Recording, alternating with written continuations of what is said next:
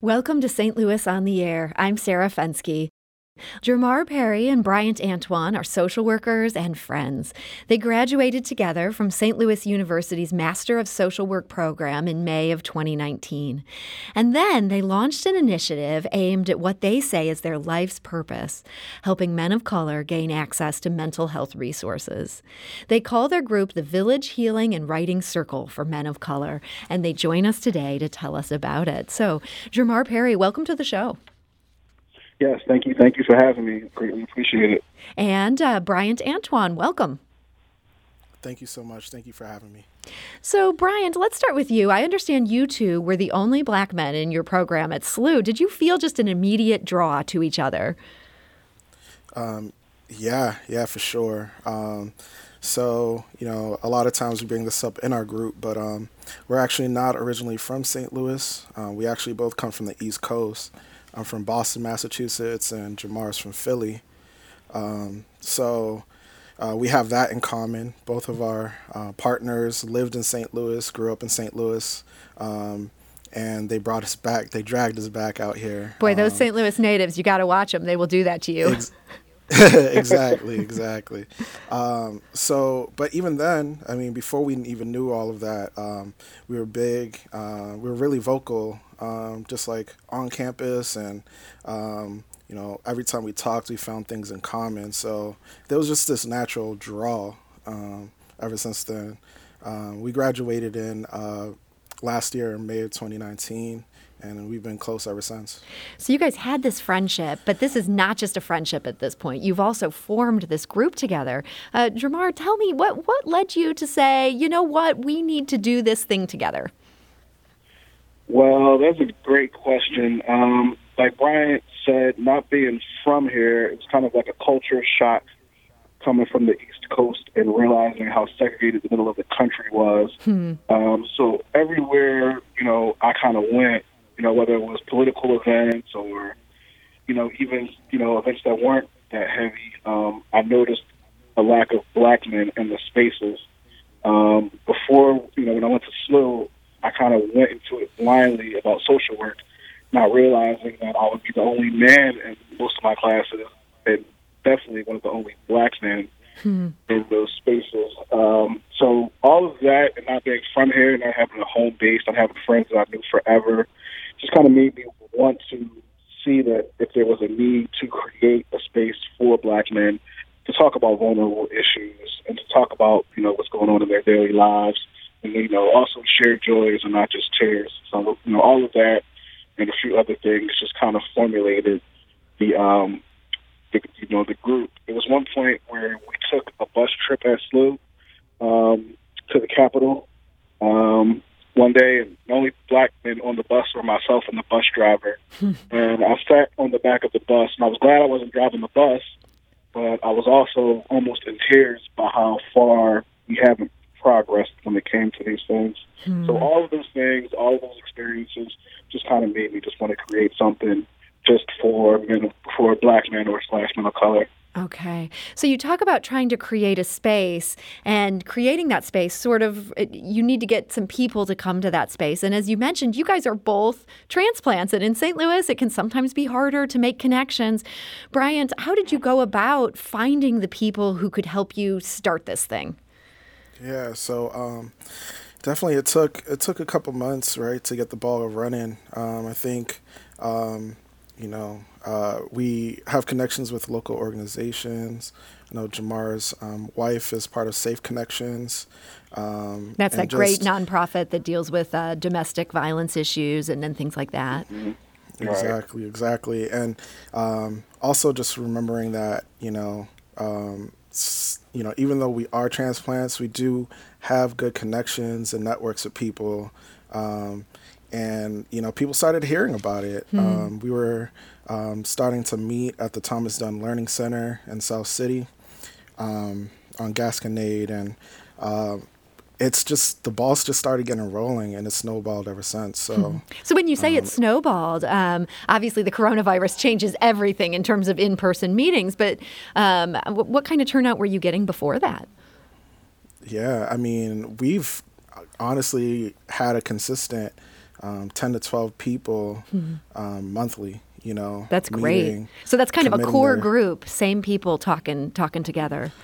S- right. Same and new people. I don't know if you want to add, Jamar.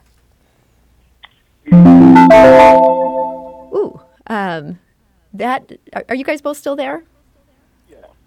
Yes. Okay, great. I don't know what that was, but hey, we're doing these interviews remotely these days. Has the same um, uh, complications that trying to have a group meeting remote can sometimes have. Uh, Jamar, if you wanted to add to what Bryant was saying, it, it's a group of about ten to twelve people. Yeah, so we also were able to reach out to conferences in the area before everything started. So one of the times, you know, we came together and we figured, you know, there was a lot of straight black men coming to the group. But we also wanted to reach out to some of our L G B T Q plus brothers. Mm-hmm. So I kind of uh, did a conference one day, Bryant and I did a conference for uh, Williams and Associates, who does really, really great work when it comes to black men and getting them tested for H I V and a bunch of other great work that they do in the community.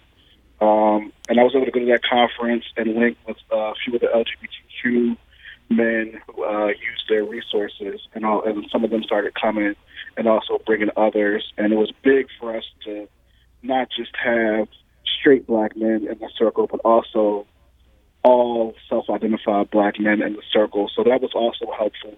And, uh, yeah, that was one of the ways. Was that initially a little uncomfortable for anybody to say, this is not just for gay men, this is not just for straight men, we're going to have everybody all together?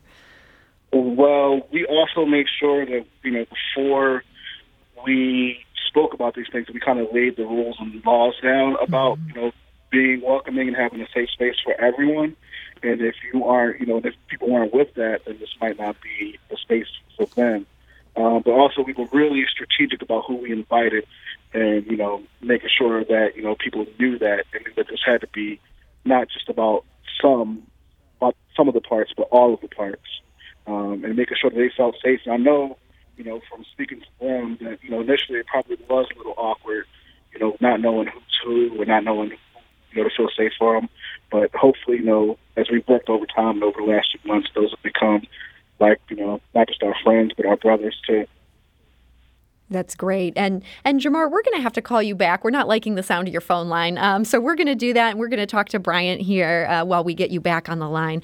But um, if you're listening to this conversation and, and you're a man of color who has dealt with some of these issues, we do want to hear from you, and we're particularly interested in what has helped you uh, with some of those mental health issues. You can give us a call at three one four, three eight two, eight two five five. That's three eight two talk. You can also send us a tweet at S T L on air or email us at talk at S T L public radio dot org. And we're talking about the Village Healing and Writing Circle for Men of Color. So, Bryant, I, can you walk us through what would happen at a typical meeting of this group? And again, we're talking pre-coronavirus when you guys could meet in person.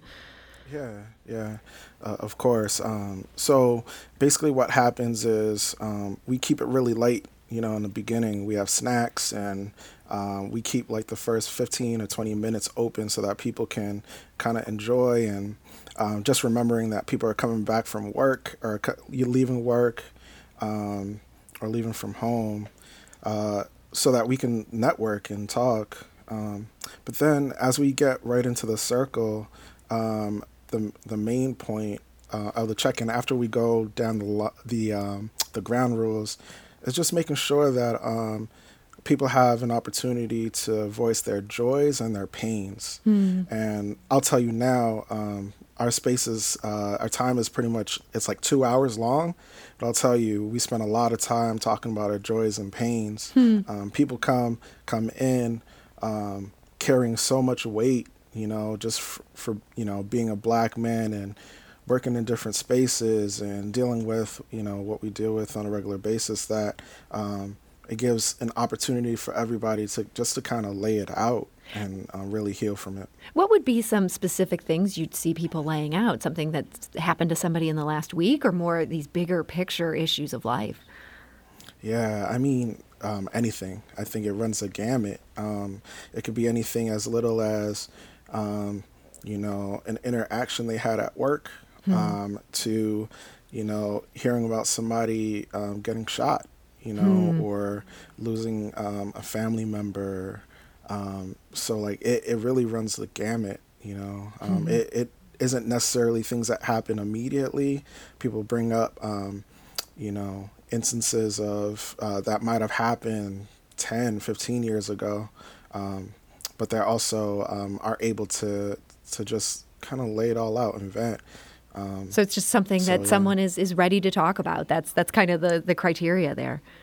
Exactly. And then the, the other end of it as well is, um, you know, it's a healing and writing circle.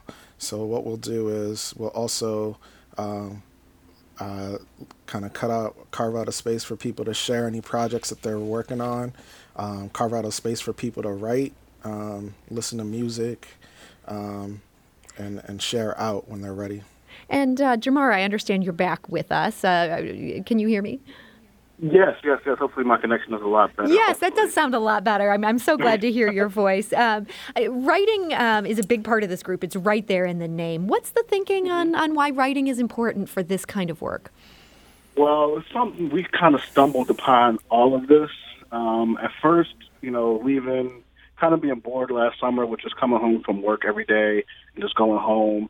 Um, that was also a part of it. So initially I kind of wanted a space for social workers of color, and then that kind of grew to having just a group for men to write and writers, since that was something I was picking back up again after years. And then I kind of just kind of one day kind of forged all of those things in a name. Um, so the writing piece came from just knowing um, black writers. I reached out to one who comes to our group frequently and initially about starting this, and he was all for it, the writing portion. Hmm. And then I just kind of brought it all together. Um, so, you know, I felt like, you know, writing could be therapeutic um, in some ways and kind of go hand in hand. And honestly, it was kind of for selfish reasons because I was also picking up the craft of writing again and the love for it. Mm-hmm. And I kind of wanted a group to hold me accountable with that as we all kind of healed from the things that we go through, you know, on a daily. Do you give the the group a writing prompt, or is it more uh, journaling where people can write about whatever? It's a little bit of both. Um So, you know, when we were holding the the groups in person, it was more so, you know, the writing prompt was how we ended things. Um, and then, you know, there would be, you know, there's also a share out. So the thing we probably consistently do the most is we do focus a lot on healing a lot of times, depending on how things are going, the number of people that come. Um, uh, most of the things that we've done focus-wise has been on sharing um, out pieces. Um And recently, the group has decided they want to release a book of all the stuff that we've been working on over the course of our lives together. So wow. This was our writing. Yeah. That's great. And, you know, in addition to this book, I mean, you guys are just so busy. You both also started a podcast that goes hand in hand with this group. This is called the Black Men Tell Village Podcast. Uh, who are some of the people you featured on that, Bryant? Yeah. So, um, so at first we started... thought it would be important to kind of extend what we were doing um, in the healing and writing circle. So we started it off um, with us, you know, uh, featured, um, and then we moved it to members, other members of the group. Um, so Bobby Free Williams, um, uh, Victor Farwell, and then we moved it to um, uh, other individuals from outside the group. So we featured most recently Sir Eddie C, Um, who is a hip-hop artist um, out of Belleville, Illinois, in the Saint Louis region. We've actually and, had him um, on our show. Yeah, he's a great guy. Um, yeah, he's fantastic. Um, yeah. So you've got some of these people coming in for interviews, but you also open up about some really heavy personal subjects yourself. Uh, Bryant, I understand you even talked about your mother's death um, in, in a podcast episode. Was that hard to open up about? Of course, of course. I think, um, you know, it's been... you know, over ten years, you know, and um, my mom, my mother died uh, due to homicide mm. and uh, intimate partner violence. So, so it's sorry. Always hard to open up about that. Thank you. Um, but I felt like uh, just to get the ground running with, um, you know, the theme that month was, you know, ho- you know, heard around the holidays and thinking about people you've lost. And um, I think it was important to get the b- ground, uh, the ball rolling on you know, the podcast to start with that. So people f- understand that we were coming with heavy stuff and people felt, um, you know, the vulnerability um, that we were trying to kind of convey through the podcast. So Mm-hmm. Um, it was very important.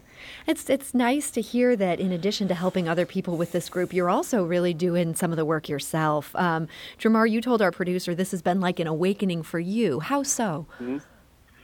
Well, you know, I spent a large part of my life at kind of like dead-end jobs, trying to figure out what I wanted to do in life, um, kind of, you know, just trying to figure it out, going through the process that a lot of people go through. Um, so this has kind of been like a new awakening for me. Um, it feels like I finally figured out what I want to do with the rest of my life, mm. um, which is a great, great feeling when you, when you go through life and you finally hit that plateau where you're like, oh, this is it. You know, you're putting together all of those things. I got my bachelor's degree in journalism in two thousand ten from Temple University back in Philadelphia. And after that, I had to figure out what I wanted to do. And it took me a while. Um, and, you know, from there, I kind of worked with kids at, a, um, at an all-black mentoring Afrocentric, Afrocentric uh, centered program.